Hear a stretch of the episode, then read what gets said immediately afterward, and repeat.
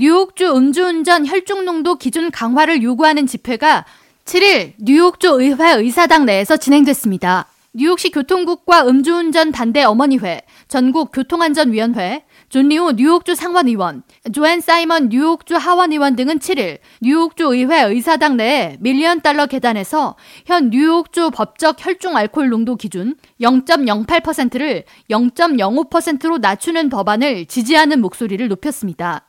존 리우 의원과 조앤 사이먼 의원이 발의한 뉴욕주 DWI 기준 강화 법안 A1627은 유타주에 이어 뉴욕을 미국 내 두 번째로 혈중 알코올 농도를 0.05%로 강화하는 주로 만들자는 내용을 담고 있습니다. 존 리우 뉴욕주 상원의원은 미 전체적으로 최근 수년간 지속적인 음주운전 사망자가 증가한 반면 유타주에서는 해당 법안이 지난 2019년 시행된 이후 음주운전 사망자가 20% 감소했다고 밝히며 뉴욕주 거리가 더 안전해지도록 해당 법안을 조속히 통과시켜야 한다고 강조했습니다. 법안을 공동 발의한 조한 사이먼 주 하원 의원은 뉴욕주에서 발생하는 자동차 충돌 사고의 3분의 1 이상이 음주운전과 연관이 있다고 전하면서 혈중 알코올 농도 기준 강화로 무고한 생명을 구하고 자동차 사고도 줄일 수 있다고 말했습니다. 뉴욕시 교통국 야드니스 로드리게즈 국장은 이미 전 세계 100여 개 국가가 혈중 알코올 농도를 0.05%로 지정하고 있기 때문에 해당 기준이 까다로운 사항이 아니라고 설명하면서 음주운전으로 발생하는 비극을 최소화시키기 위해 해당 법안을 강력히 지지한다고 밝혔습니다.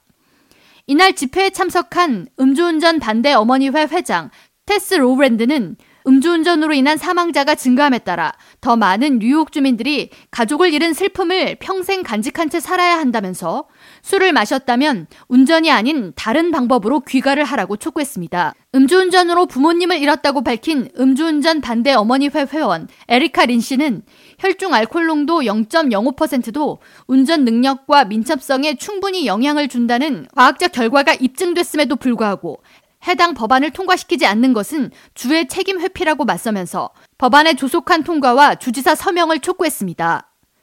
뉴욕주 경찰국에 따르면 혈중 알코올 농도 0.05는 운전자가 취하지 않았다고 느낄 수 있지만 빠른 판단 능력과 민첩성에 영향을 줄 수 있어 안전운전에 여전히 영향을 주는 상태이며 법정 혈중 알코올 농도를 0.08에서 0.05%로 낮출 경우 연 음주운전 사망자가 10% 이상 감소할 것으로 전망됩니다.